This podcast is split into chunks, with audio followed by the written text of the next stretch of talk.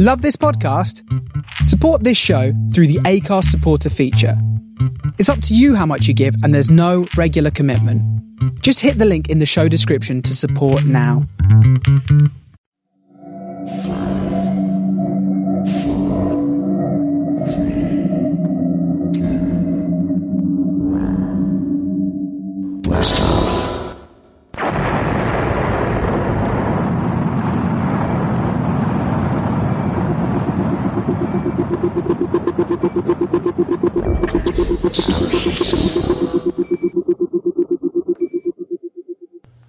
This is the Starship Sofa. Everybody, welcome. Hello and welcome to Aural Delights on a Wednesday night aboard the Starship Sofa.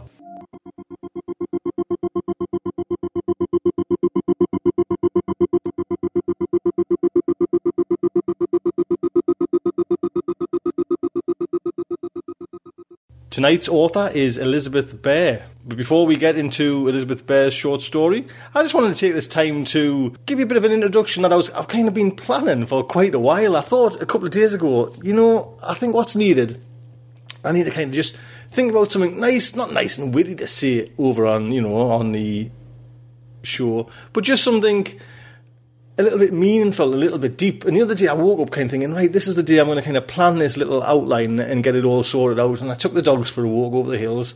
And normally if I'm on the hills, I'm, I normally listen to kind of fiction on my iPod. But no, I put some music on there. And I thought, you know, because normally when I get and do these shows and when I do the other shows, a lot of it is just kind of off the top of the head. You know, some of the facts and figures that's all kind of notes, but a lot of it's just like it's it's me waffling, do you know? So I thought, well, I'm going to kind of change that. I want to kind of make these introductions a little bit more kind of not stylized, not different, just a bit more depth to them. Do you know? I think that might be the right word. So I kind of gets out on the field the other day and walks around, comes back, tells Melanie, um, "This is what I'm kind of going to do. I'm going to kind of put this together like this. And I'm going to think up this kind of introduction." It didn't really come on the field, but I thought, well, I'll I'll get it on the night time. You know what I mean? I'll kind of work it down. I sat down with it, and I still didn't get anything done. And it's took me now two days to come up with this introduction. And and don't get us wrong, I've been out again with the dogs. You know what I mean? And I've had this kind of soul searching walk where I've been kind of switch on my muse. You know, I mean? hello, are you there? Are you, are you, are you, are you going to help us work? Because I remember that when I used to be writing. You know, some stories would kind of just seem to like pop out of existence and get actually onto the paper, onto the keyboards, you know, and onto the screen as quick as lightning. Some of them used to be dragged like teeth out of dead horses, you know. And I, that's what's happening with this introduction. But I finally come up with it, and the introduction I, I kind of w- want to talk about is that I didn't get anything. I just got Sweet sod all. Do you know what I mean? He has me thinking, I'm going to really start talk about something profound. God, of shite. Do you know what I mean? It's just like, all right, let's just keep on waffling, Tony, and we'll, we'll get there in the end. But yes, it'd be nice to know if other people kind of, you know, when kind of when they're des- not desperately wanting to get something written down, or, or they've got like a project, and and it's it could be anything, you know, written art, anything like that it's nice to know do these things kind of just seep for you in, you know and it's like cutting your veins and it's just you kind of get them out. Or the, do some of them just kind of pop in existence and get it get it down? Be nice to know. I mean especially with like the elizabeth bear story you know did, did this one just come to elizabeth bear and it fine and dandy or did it did it take ages? Who will know? Now elizabeth bear born in september 1971 primarily a speculative fiction writer winner of the 2005 John W. Campbell Award for Best New Writer. And she's, you know, like most science fiction writers, they dipped her toes in quite a few work experiences, should we say. Being a media industry professional, a stable hand, a fluff page reporter, whatever one of them is, a maintainer of microbiology procedure manuals for a 100 bed inner city hospital, a typesetter, a layout editor, a traffic manager for an import export business, done a lot and professional writer. Now, a lot of our stories, used to live in Las Vegas, Nevada, Las Vegas, and a lot of our short stories were that's where the settings were, especially One Eye Jack and the Suicide King, and a story called Follow Me Light, and another one called The Tragic Glass. Her first novel, Hammered, was published in January 2005, followed by Scardown in July and Worldwired in November of the same year. And that's similar to Stephen R. Donaldson. He had his first set came out all in the one year.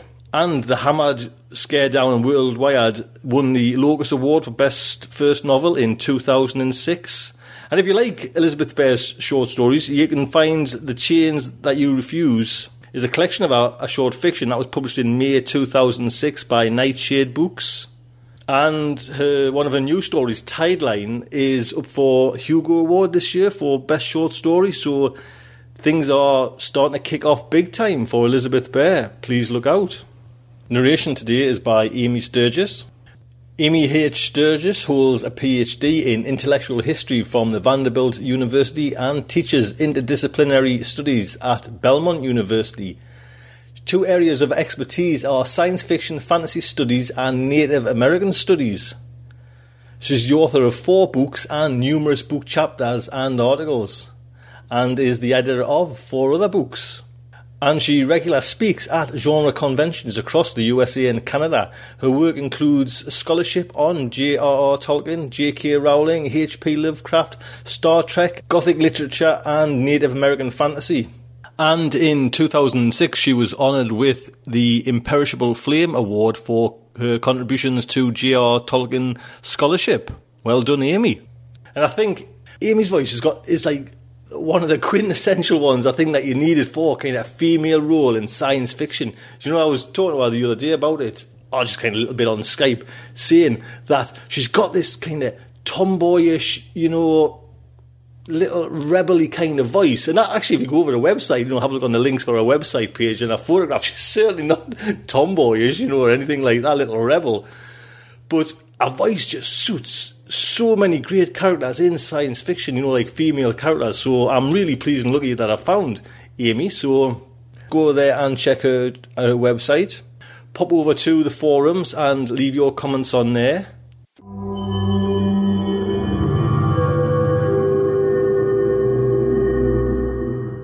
So, without further ado, the Starship Sofa and her Aural Delights presents Elizabeth Bear and the Deep Blue Sea. The end of the world had come and gone. It turned out not to matter much in the long run. The mail still had to get through. Harry signed yesterday's paperwork, checked the dates against the calendar, contemplated her signature for a moment, and capped her pen. She weighed the metal barrel in her hand and met Dispatch's faded eyes. What's special about this trip? He shrugged and turned the clipboard around on the counter, checking each sheet to be certain she'd filled them out properly. She didn't bother watching. She never made mistakes. Does there have to be something special? You don't pay my fees unless it's special, Patch. She grinned as he lifted an insulated steel case onto the counter. This has to be in Sacramento in eight hours, he said. What is it? Medical goods. Fetal stem cell cultures in a climate controlled unit. They can't get too hot or too cold. There's some arcane formula about how long they can live in this given quantity of growth media, and the customer's paying very handsomely to see them in California by 1800 hours. It's almost 0100 now. What's too hot or too cold? Harry hefted the case. It was lighter than it looked. It would slide effortlessly into the saddlebags on her touring bike. Any hotter than it already is, Dispatch said, mopping his brow. Can you do it? Eight hours? Phoenix to Sacramento? Harry leaned back to check the sun. It'll take me through Vegas. The California routes aren't any good at that speed since the big one. I wouldn't send anybody else. Fastest way is through Reno. There's no gasoline from somewhere this side of the dam to Tonopah. Even my courier card won't help me there. There's a checkpoint in Boulder City. They'll fuel you. Military? I did say they were paying very well. He shrugged, shoulders already gleaming with sweat. It was going to be a hot one. Harry guessed it would hit a hundred and twenty in Phoenix. At least she was headed north. I'll do it, she said, and held out her hand for the package receipt. Any pickups in Reno? You know what they say about Reno. Yeah, it's so close to hell that you can see sparks, naming the city's largest suburb. Right, you don't want anything in Reno. Go straight through, Patch said. Don't stop in Vegas, whatever you do. The overpasses come down, but that won't affect you unless there's debris. Stay on the 95 through to Fallon. It'll see you clear. Check. She slung the case over her shoulder, pretending she didn't see Patch wince. I'll radio when I hit Sacramento. Telegraph, he said. The crackle between here and there would kill your signal otherwise. Check. Again, turning to the propped open door. Her pre war Kawasaki Concours crouched against the crumbling curb like an enormous, restless cat. Not the prettiest bike around, but it got you there, assuming you didn't ditch the top heavy son of a bitch in the parking lot. Harry? What? She paused but didn't turn. If you meet the Buddha on the road, kill him. She glanced behind her, strands of hair catching on the strap of the insulated case and on the shoulder loops of her leathers. What if I meet the devil? She let the Concours glide through the curves of the long descent to Hoover Dam, a breather after the hard, straight push from Phoenix, and considered her options. She'd have to average near enough a 160 clicks an hour to make the run on time. It should be smooth sailing, She'd be surprised if she saw another vehicle between Boulder City and Tonopah. She'd checked out a backup dosimeter before she left Phoenix, just in case. Both clicked softly as she crossed the dam and the poisoned river, reassuring her with alert, friendly chatter. She couldn't pause to enjoy the expanse of blue on her right side, or the view down the escarpment on the left, but the dam was in pretty good shape, all things considered. It was more than you could say for Vegas. Once upon a time, she downshifted as she hit the steep grade up the north side of Black Canyon, sweat already soaking her hair. Once upon a time, a delivery like this would have been made by aircraft. There were places where it still would be. Places where there was money for fuel, money for airstrip repairs. Places where most of the aircraft weren't parked in tidy rows, poisoned birds lined up beside poisoned runways, hot enough that you could hear the dosimeters clicking as you drove past. A runner's contract was a hell of a lot cheaper, even when you charged the way Patch charged. Sunlight glinted off the Colorado River so far below, flashing red and gold as mirrors. Crumbling casino on the right now, and the canyon echoing the purr of the sleek black bike. The asphalt was spiderwebbed, but still halfway smooth, smooth enough for a big bike anyway a big bike cruising at a steady 90 kph, much too fast if there was anything in the road. Something skittered aside as she thought it, a gray blur instantly lost among the red and black blurs of the receding rock walls on either side. Bighorn sheep. Nobody'd bothered to tell them to clear out before the wind could make them sick. Funny thing was, they seemed to be thriving. Harry leaned into the last curve, braking in and accelerating out just to feel the tug of G forces, and gunned it up the straightaway leading to the checkpoint at Boulder City. A red light flashed on a peeling steel pole beside the road. The Kawasaki whined and buzzed between her thighs, displeased to be restrained, then gentled as she eased the throttle, mindful of dust. Houses had been knocked down across the top of the rise that served as hosts to the guards' shielded quarters, permitting an unimpeded view of Boulder City stretching out below. The bulldozer that had done the work slumped nearby, rusting under bubbled paint, too radioactive to be taken away, too radioactive even to be melted down for salvage. Boulder City had been affluent once. Harry could see the husks of trendy businesses on either side of Main Street, brick and stucco buildings in red and taupe, some whitewashed wood frames peeling in slow curls, submissive to the desert heat. The gates beyond the checkpoint were closed, and so were the lead shutters on the guard shelter. A digital sign over the roof gave an ambient radiation reading in the mid double digits and a temperature reading in the low triple digits Fahrenheit. It would get hotter and hotter as she descended into Vegas. Harry dropped the side stand as the Kawasaki rolled to a halt and thumbed her horn. The young man who emerged from the shack was surprisingly tidy given his remote duty station. Cap set regulation, boots shiny under the dust. He was still settling his breathing filter as he climbed down red metal steps and trotted over to Harry's bike. Harry wondered who he'd pissed off to draw this duty, or if he was a novelist who had volunteered. Runner, she said, her voice echoing through her helmet mic. She tapped the ID card visible inside the windowed pocket on the breast of her leathers, tugged her papers from the pouch on her tank with a clumsy gloved hand, and unfolded them inside their transparent carrier. You're supposed to gas me up for the run to Tonopah. You have an independent filter or just the one in your helmet? All efficiency as he perused her papers. Independent. Visor up, please. He wouldn't ask her to take the helmet off. There was too much dust. She complied, and he checked her eyes and nose against the photo ID. Angharad Crowther. This looks in order. You're with UPS? Independent contractor, Harry said. It's a medical run. He turned away, gesturing her to follow, and led her to the pumps. They were shrouded in plastic, one diesel and one unleaded. Is that a Connie? A little modified so she doesn't buzz so much. Harry petted the gas tank with a gloved hand. Anything I should know about between here and Tonopah? He shrugged. You know the rules, I hope. Stay on the road, she said, as he slipped the nozzle into the fill. Don't go inside any buildings. Don't go near any vehicles. Don't stop. Don't look back, and especially don't turn around. It's not wise to drive through your own dust. If it glows, don't pick it up. And nothing from the black zone leaves. I'll telegraph ahead and let Tonopah know you're coming, he said as the gas pump clicked. You ever crash that thing? Not in going on ten years, she said, and didn't bother to cross her fingers.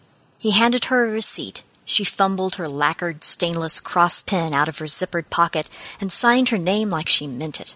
The gloves made her signature into an incomprehensible scrawl, but the guard made a show of comparing it to her ID card and slapped her on the shoulder.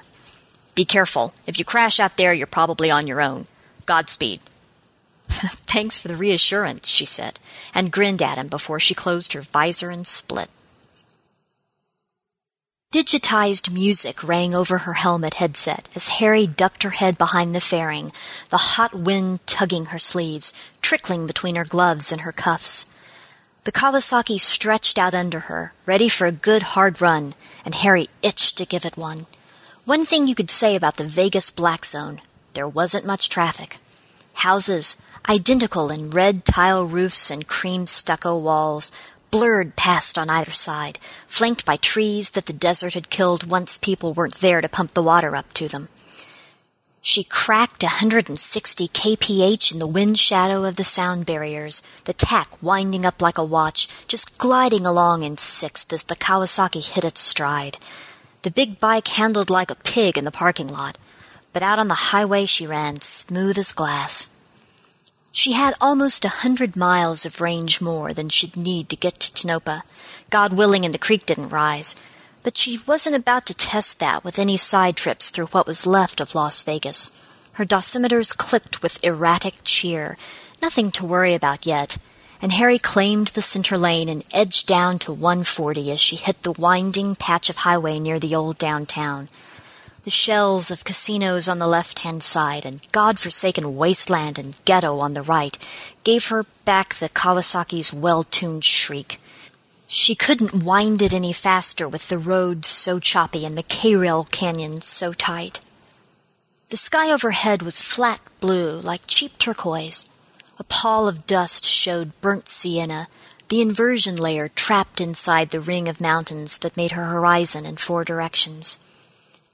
The freeway opened out once she cleared downtown. The overpass Patch had warned her about arching up and over a tangle of banked curves, the crossroads at the heart of the silent city. She bid the ghosts of hotels good day as the sun hit zenith, heralding peak heat for another four hours or so. Harry resisted the urge to reach back and pat her saddlebag to make sure the precious cargo was safe. She'd never know if the climate control failed on the trip, and moreover, she couldn't risk the distraction as she wound the Kawasaki up to 170 and ducked her helmet into the slipstream of the fairing. Straight shot to the dead town called Beatty from here, if you minded the cattle guards along the roads by the little forlorn towns. Straight shot with the dosimeters clicking and vintage rock and roll jamming in the helmet speakers and the Kawasaki purring, thrusting, eager to spring and run. There were worse days to be alive. She dropped it to fourth and throttled back coming up on that overpass, the big one where the Phoenix to Reno highway crossed the one that used to run LA to Salt Lake, when there was an LA to speak of. Patch had said overpasses down, which could mean unsafe for transit and could mean littering the freeway underneath with blocks of concrete the size of a semi, and Harry had no interest in finding out which it was with no room left to break. She adjusted the volume on her music down as the rush of wind abated and took the opportunity to sightsee a bit and swore softly into her air filter, slowing further before she'd realized she'd let the throttle slip. Something, no, someone, leaned against a shotgunned, paint peeled sign that might have given a speed limit once, when there was anyone to care about such things. Her dosimeters clicked aggressively as she let the bike roll closer to the verge. She shouldn't stop. But it was a death sentence being alone and on foot out here. Even if the sun weren't climbing in the sky, sweat rolling from under Harry's helmet, adhering her leathers to her skin. She was almost stopped by the time she realized she knew him. Knew his ochre skin and his natty pinstriped double breasted suit and his fedora tilted just so, and the Cordovan gleam of his loafers. For one mad moment, she wished she carried a gun. Not that a gun would help her, even if she decided to swallow a bullet herself. Nick, she put the bike in neutral, dropping her feet as it rolled to a stop. Fancy meeting you in the middle of hell. I got some papers for you to sign, Harry. He pushed his fedora back over his hollow cheeked face. You got a pen? You know I do. She unzipped her pocket and fished out the cross. I wouldn't lend a fountain pen to just anybody. He nodded, leaning back against a K rail so he could kick a knee up and spread his papers out over it. He accepted the pen. You know your note's about come due. Nick. No whining now, he said. Didn't I hold up my end of the bargain? Have you ditched your bike since last we talked? No, Nick. Crestfallen. Had it stolen? Been stranded? Missed a timetable? I'm about to miss one now if you don't hurry up with my pen. She held her hand out imperiously. Not terribly convincing, but the best she could do under the circumstances. Mm-hmm. He was taking his own sweet time. Perversely, the knowledge settled her. If the debt's due, have you come to collect? I've come to offer you a chance to renegotiate, he said and kept the pen and handed it back. I've got a job for you. Could buy you a few more years if you play your card right. She laughed in his face and zipped the pin away. A few more years? But he nodded, lips pressed thin and serious, and she blinked and went serious too. You mean it? I never offer what I'm not prepared to give, he said, and scratched the tip of his nose with his thumbnail. Let's say, oh, three more years? Three's not very much. The breeze shifted. Her dosimeters crackled. Ten's not very much now that I'm looking back on it. Goes by quick, don't it? He shrugged. All right, seven. For what? What do you mean? She could have laughed again at the transparent and oh so calculated guilelessness in his eyes. I mean, what is it you want me to do for seven more years of protection? The bike was heavy, but she wasn't about to kick the side stand down. I'm sure it's bad news for somebody. It always is. But he tipped the brim of his hat down a centimeter and gestured to her saddlebag negligently. I just want a moment with what you've got there in that bag. Huh. She glanced at her cargo, pursing her lips. That's a strange thing to ask. What would you want with a box full of research cells? He straightened away from the sign he was holding up and came a step closer. That's not so much yours to worry about, young lady. Give it to me, and you get seven years. If you don't, the note's up next week, isn't it? Tuesday. She would have spat, but she wasn't about to lift her helmet aside. I'm not scared of you, Nick. You're not scared of much. He smiled, all smooth. It's part of your charm. She turned her head, staring away west, across the sun soaked desert and the roofs of abandoned houses, abandoned lives. Nevada had always had a way of making ghost towns out of metropolises. What happens if I say no? I was hoping you weren't going to ask that, sweetheart, he said. He reached to lay a hand on her right hand where it rested on the throttle. The bike growled, a high, hysterical sound, and Nick yanked his hand back. I see you two made friends. We get along all right, Harry said, patting the Kawasaki's gas tank. What happens if I say no? He shrugged and folded his arms. You won't finish your run. No threat in it, no extra darkness in the way the shadow of his hat brim fell across his face, no menace in his smile. Cold fact, and she could take it how she took it. She wished she had a piece of gum to crack between her teeth. It would fit her mood. She crossed her arms, balancing the Kawasaki between her thighs. Harry liked bargaining. That's not the deal. The deal's no spills, no crashes, no breakdowns, and every run complete on time. I said I'd get these cells to Sacramento in eight hours. You're wasting my daylight. Somebody's life could depend on them. Somebody's life does, Nick answered, letting his lips twist aside. A lot of somebodies when it comes down to it. Break the deal, Nick. Fuck with my ride, and you're in breach of contract. You've got nothing to bargain with. She laughed then, outright. The Kawasaki purred between her legs, encouraging. There's always time to mend my ways. Not if you die before you make it to Sacramento, he said. Last chance to reconsider, Angharad, my princess. We can still shake hands and part friends. Or you can finish your last ride on my terms, and it won't be pretty for you. The Kawasaki snarled softly, the tang of burning oil underneath it. Or your bike. Fuck off, Harry said, and kicked her feet up as she twisted the throttle and drove straight at him, just for the sheer stupid pleasure of watching him dance out of her way. Nevada had been dying slowly for a long time. Perchlorate poisoned groundwater, a legacy of World War II titanium plants.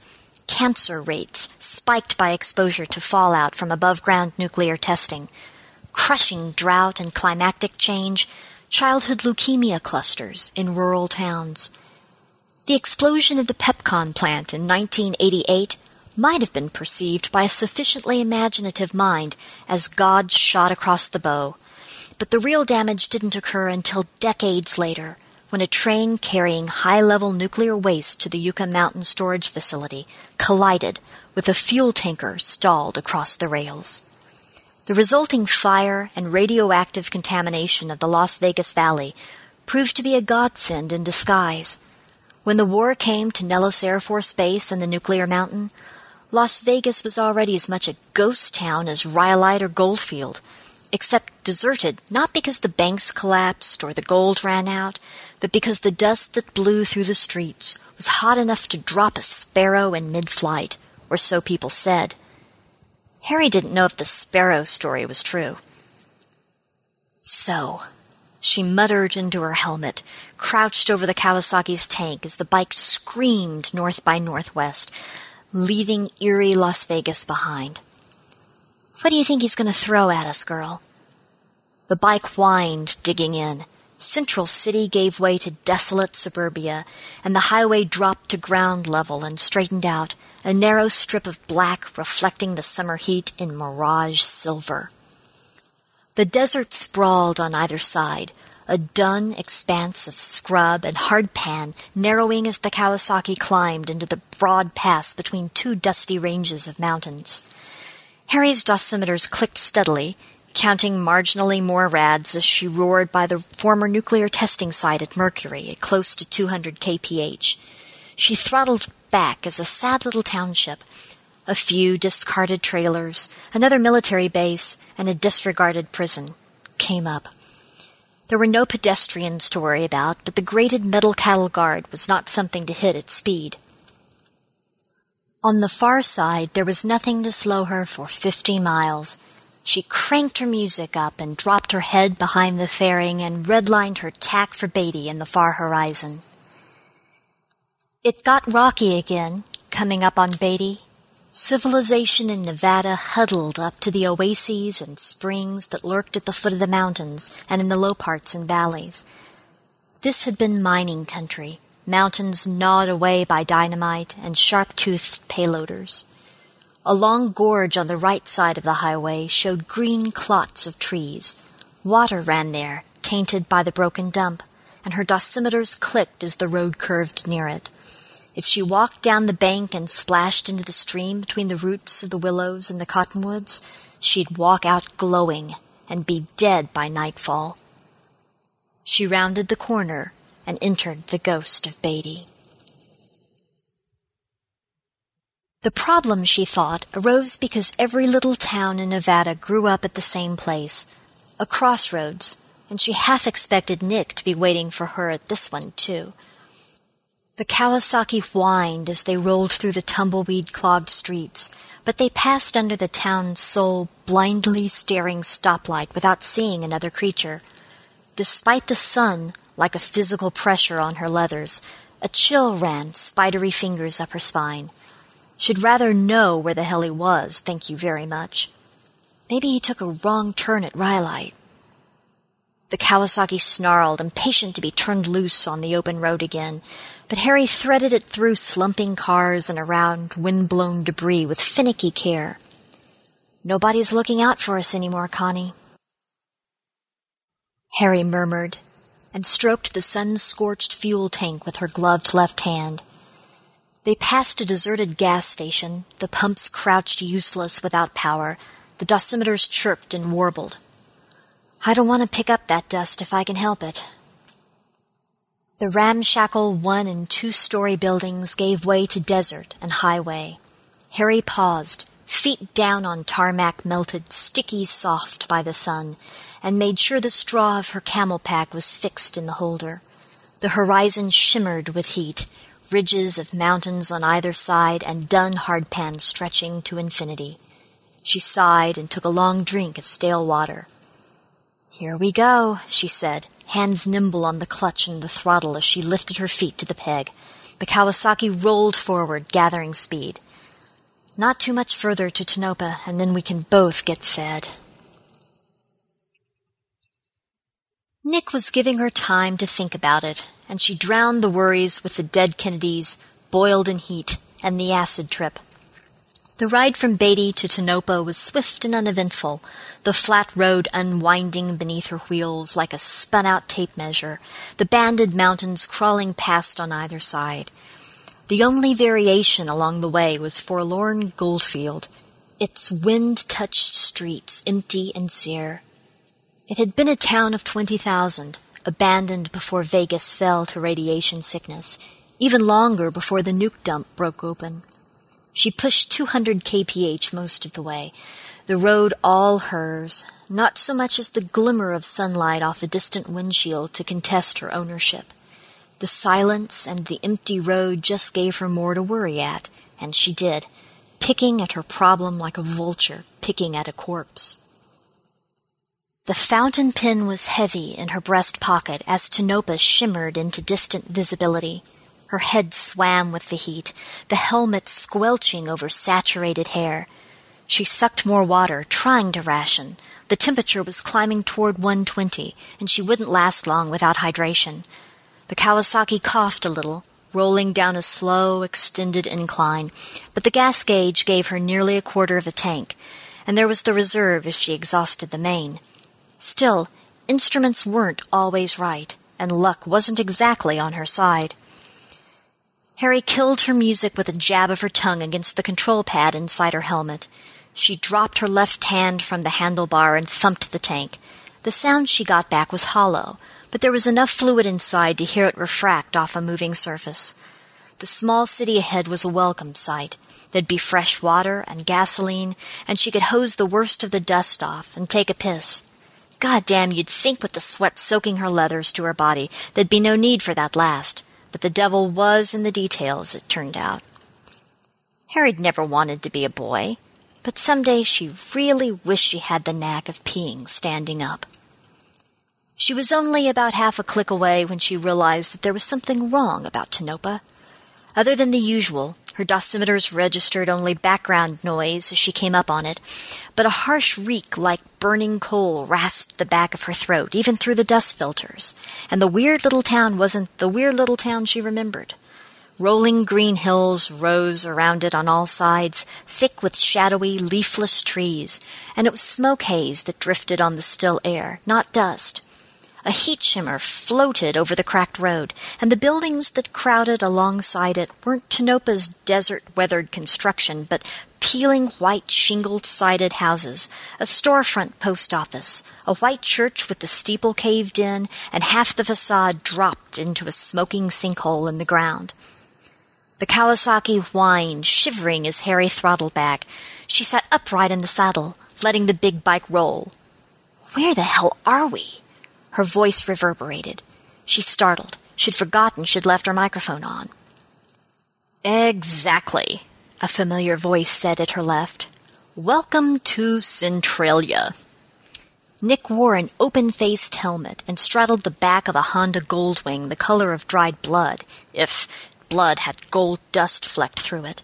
The Honda hissed at the Kawasaki, and the Connie growled back, wobbling in eager challenge.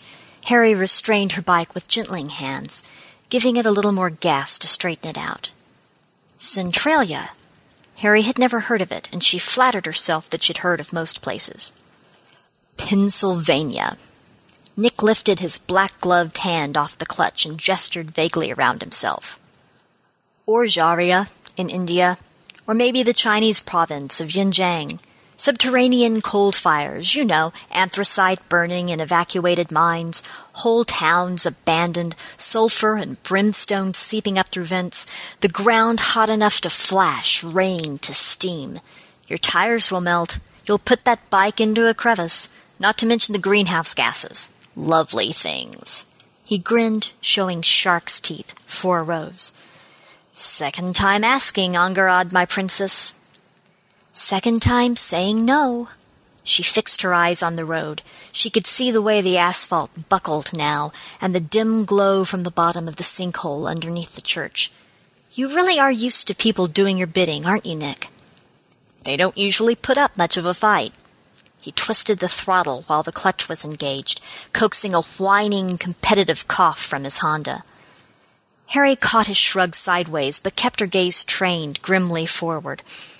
Was that the earth shivering, or was it just the shimmer of heat haze over the road? The Kawasaki whined. She petted the clutch to reassure herself. The groaning rumble that answered her wasn't the Kawasaki. She tightened her knees on the seat as the ground pitched and bucked under her tires, hand clutching the throttle to goose the Connie forward, broken asphalt sprayed from her rear tire. The road split and shattered, vanishing behind her. She hauled the bike upright by raw strength and nerved herself to check her mirrors. Lazy steam rose from a gaping hole in the road. Nick cruised along, unperturbed. You sure, Princess? What was that you said about hell, Nick? She hunkered down and grinned at him over her shoulder, knowing he couldn't see more than her eyes crinkle through the helmet. It was enough to draw an irritated glare. He sat back on his haunches and tipped his toes up on the foot pegs, throwing both hands up, releasing throttle and clutch, letting the Honda coast away behind her. I said, Welcome to it. The Kawasaki snarled and whimpered by turns, heavy and agile between her legs as she gave it all the gas she dared. She'd been counting on the refuel stop here, but compact southwestern Tonopah had been replaced by a shattered sprawl of buildings, most of them obviously either bulldozed or vanished into pits that glared like a wolf's eye reflecting a flash, and a gas station wasn't one of the remaining options. The streets were broad at least, and deserted, not so much winding as curving gently through the shallow swales and over hillocks. Broad, but not intact, the asphalt rippled as if heaved by moles, and some of the rises and dips hid fissures and sinkholes. Her tires scorched. She coughed into her filter, her mic amplifying it into a hyena's bark. The cross pin in her pocket pressed her breast over her heart. She took comfort in it, ducking behind the fairing to dodge the stinking wind and the clawing skeletons of ungroomed trees. She'd signed on the line, after all, and either Nick had to see her and the Kawasaki safe, or she got back what she'd paid. As if Nick abided by contracts. As if he couldn't just kill her and get what he wanted that way. Except he couldn't keep her if he did. Damn, she murmured, to hear the echoes, and hunched over the Kawasaki's tank. The wind tore at her leathers. The heavy bike caught air coming over the last rise. She had to pee like she couldn't believe, and the vibration of the engine wasn't helping, but she laughed out loud to set the city behind. She got out easier than she thought she would, although her gauge read empty at the bottom of the hill. She switched to reserve and swore. Dead trees and smoking stumps rippled into non existence around her, and the lone and level sand stretched to ragged mountains east and west. Back in Nevada, if she'd ever left it, hard westbound now, straight into the glare of the afternoon sun. Her polarized faceplate helped somewhat, maybe not enough, but the road was smooth again before and behind, and she could see Tonopah sitting dusty and forsaken in her rearview mirror, inaccessible as a mirage, a city at the bottom of a well. Maybe Nick could only touch her in the towns. Maybe he needed a little of a man's hand on the wilderness to twist to his own ends, or maybe it amused him. Maybe it was where the roads crossed, after all. She didn't think she could make it back to Tonopah if she tried, however, so she pretended she didn't see the city behind her and cruised west, toward Hawthorne, praying she had enough gas to make it, but not expecting her prayers to be answered by anybody she particularly wanted to talk to. The 95 turned northwest again at the deserted Coaldale Junction. There hadn't been a town there since long before the war, or even the disaster at Vegas. Mina was gone too, its outskirts marked by a peeling sign advertising an abandoned crawfish farm, the Desert Lobster Facility. Harry's camel bag went dry. She sucked at the straw forlornly one last time and spat it out, letting it sag against her jaw, damp and tacky. She hunkered down and laid a long line of smoking road behind, cornering gently when she had to corner, worried about her scorched and bruised tires. At least the day was cooling as evening encroached, as she progressed north and gained elevation. It might be down into the double digits even, although it was hard to tell through the leather.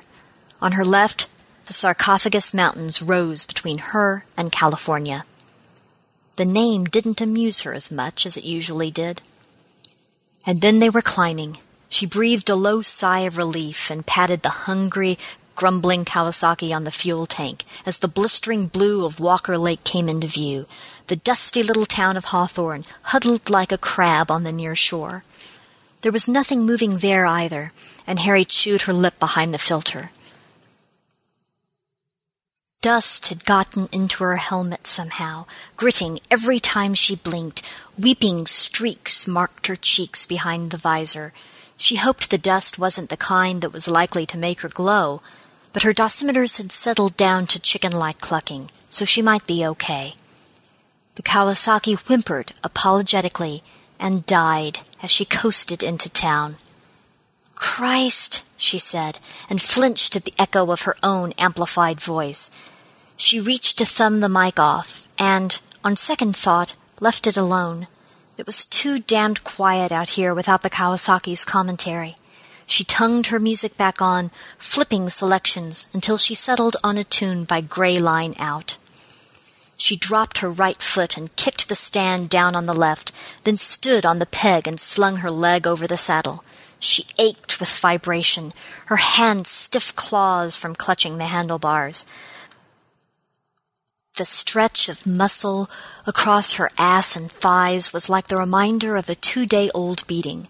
But she leaned into the bike, boot sole slipping on grit, she heaved it into motion. She hopped on one foot to kick the stand up, wincing. It wasn't the riding, it was the standing up afterward. She walked the Kawasaki up the deserted highway, between the deserted buildings, the pavement hot enough to sear her feet through the boot leather if she stood still for too long. Good girl, she told the Kawasaki, stroking the forward brake handle. It leaned against her heavily, cumbersome at a walking pace, like walking a drunk friend home. Gotta be a gas station somewhere. Of course, there wouldn't be any power to run the pumps, and probably no safe water but she'd figure out what to do when she got there. Sunlight glimmered off the lake. She was fine, she told herself, because she wasn't too dehydrated for her mouth to wet at the thought of all that cool, fresh water. Except there was no telling what kind of poison was in that lake. There was an old naval base on its shore, and the lake itself had been used as a kind of kiddie pool for submarines, Anything at all could be floating around in its waters. No, she admitted, that there wasn't a certain irony to taking the long view at a time like this. She spotted a Texaco station, the red and white sign bleached pink and ivory, crazed by the relentless desert sun. Harry couldn't remember if she was in the Mojave or the Black Rock Desert now, or some other desert entirely. They all ran together. She jumped at her own slightly hysterical giggle. The pumps were off, as she'd anticipated, but she leaned the Kawasaki up on its side stand anyway, grabbed the climate controlled case out of her saddlebag, and went to find a place to take a leak. The leather was hot on her fingers when she pulled her gloves off and dropped her pants. Damn stupid. First thing I do when I get back to civilization is buy a set of leathers and a helmet and white, damn it! She glanced at the Kawasaki as she fixed herself, expecting a hiss of agreement, but the black bike was silent. She blinked stinging eyes and turned away. There was a garden hose curled on its peg beside one of the tan face houses huddled by the Texaco station, the upper side bleached yellow on green like the belly of a dead snake. Harry wrenched it off the peg one handed. The rubber was brittle from dry rot. She broke it twice trying to uncoil a section, but managed to get about seven feet clean. She pried the fill cap off the underground tank with a tire iron and yanked off her helmet and air filter to sniff, checking both dosimeters first. It had, after all, been one of those days. The gas smelled more or less like gasoline, though, and it tasted like fucking gasoline, too, when she got a good mouthful of it from sucking it up her impromptu siphon. Not very good gasoline, maybe, but beggars and choosers. The siphon wouldn't work as a siphon because she couldn't get the top end lower than the bottom end, but she could suck fuel up into it and transfer it, hoseful by hoseful, into the Kawasaki's empty tank, the precious case leaning against her boot while she did. Finally, she saw the dark gleam of fluid shimmer through the fill hole when she peered inside and tapped the side of the tank.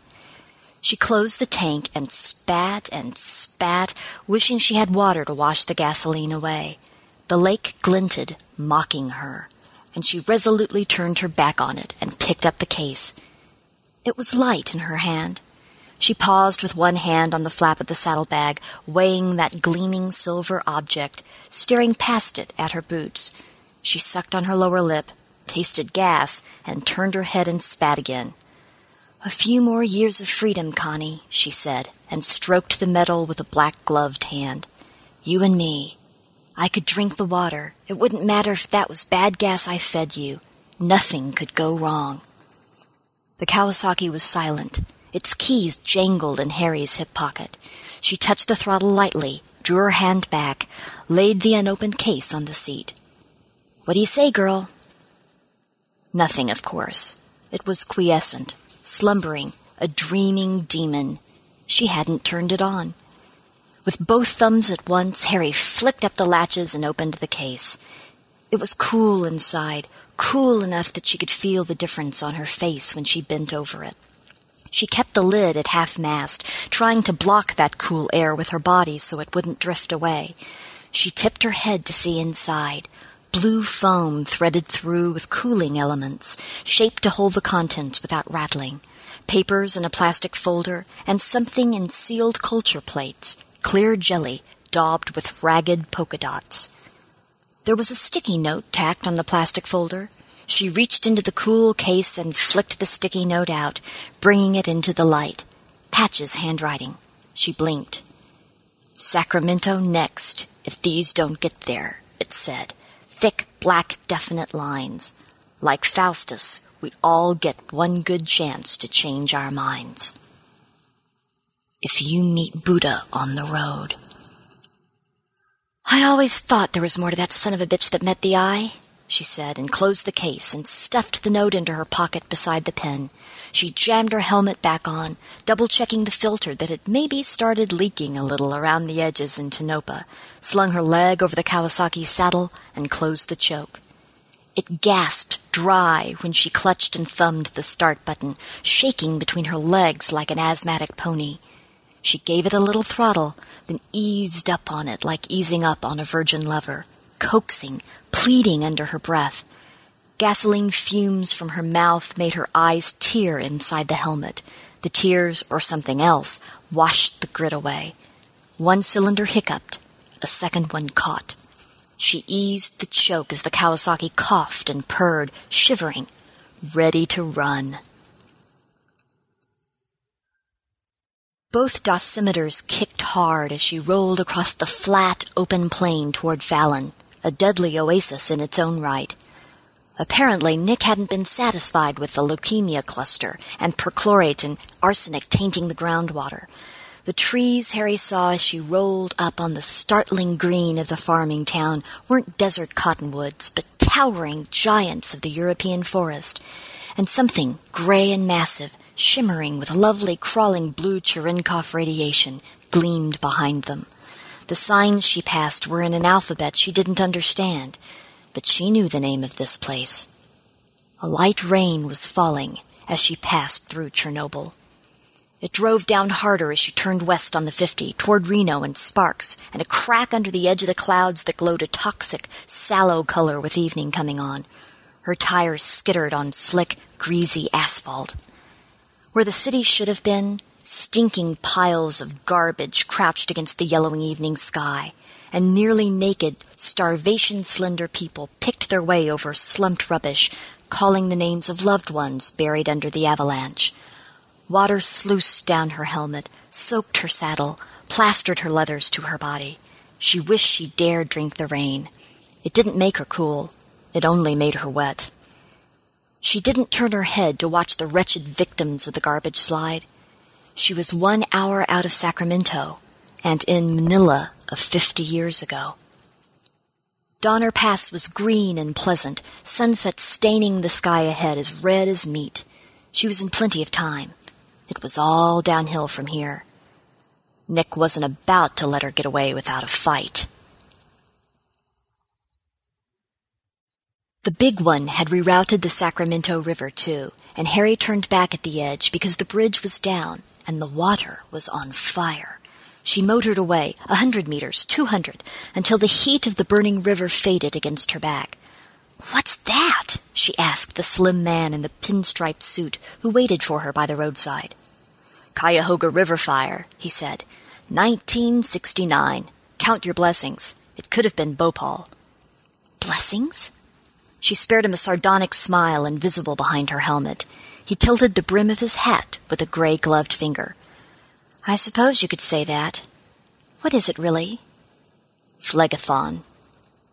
She raised her visor and peeked over her shoulder, watching the river burn. Even here, it was hot enough that her sodden leather steamed against her back.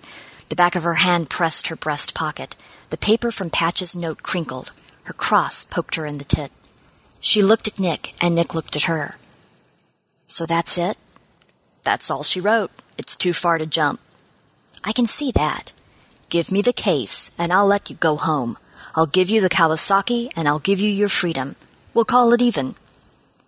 She eyed him, tension up her right leg, toe resting on the ground. The great purring bike shifted heavily between her legs, lithe as a cat, ready to turn and spit gravel from whirring tires. Too far to jump. That's what I said. Too far to jump. Maybe.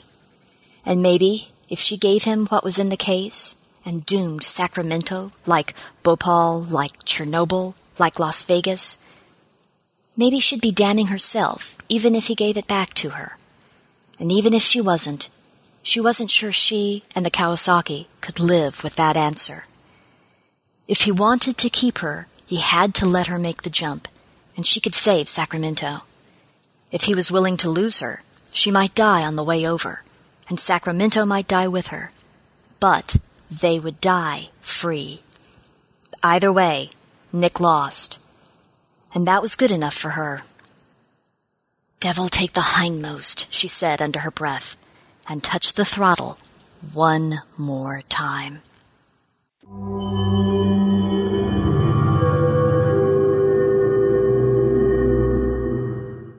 Well, thank you very much to Elizabeth Bear for allowing that short story to be narrated. Don't forget, copyright is Elizabeth Bear's. Again, if you enjoyed that story, pop over the forums, just leave some comments there and I will read them out. I don't think there was actually many comments for the Jeff VanderMeer story. Um, if you'd be kind enough to maybe drop a donation in the Starship Sofa pot, it keeps this old bird chugging along quite sweet and nicely. If you want to mention our show on your blog, on your website, in a supermarket, hey, by all means, that would be fantastic. Next week we have a short story by one of the top science fiction writers working today. It just, I am so pleased to bits when I got this story. If you don't like this story, if you don't think this is like such a powerful, it's only a short story, but if it's such a powerful story, I will show my backside in Walmart Asda. There you go. I will be arrested for that. And it's narrated by Jim Campanella as well. So look out for next week's short story. Until then, I would just like to say good night from me.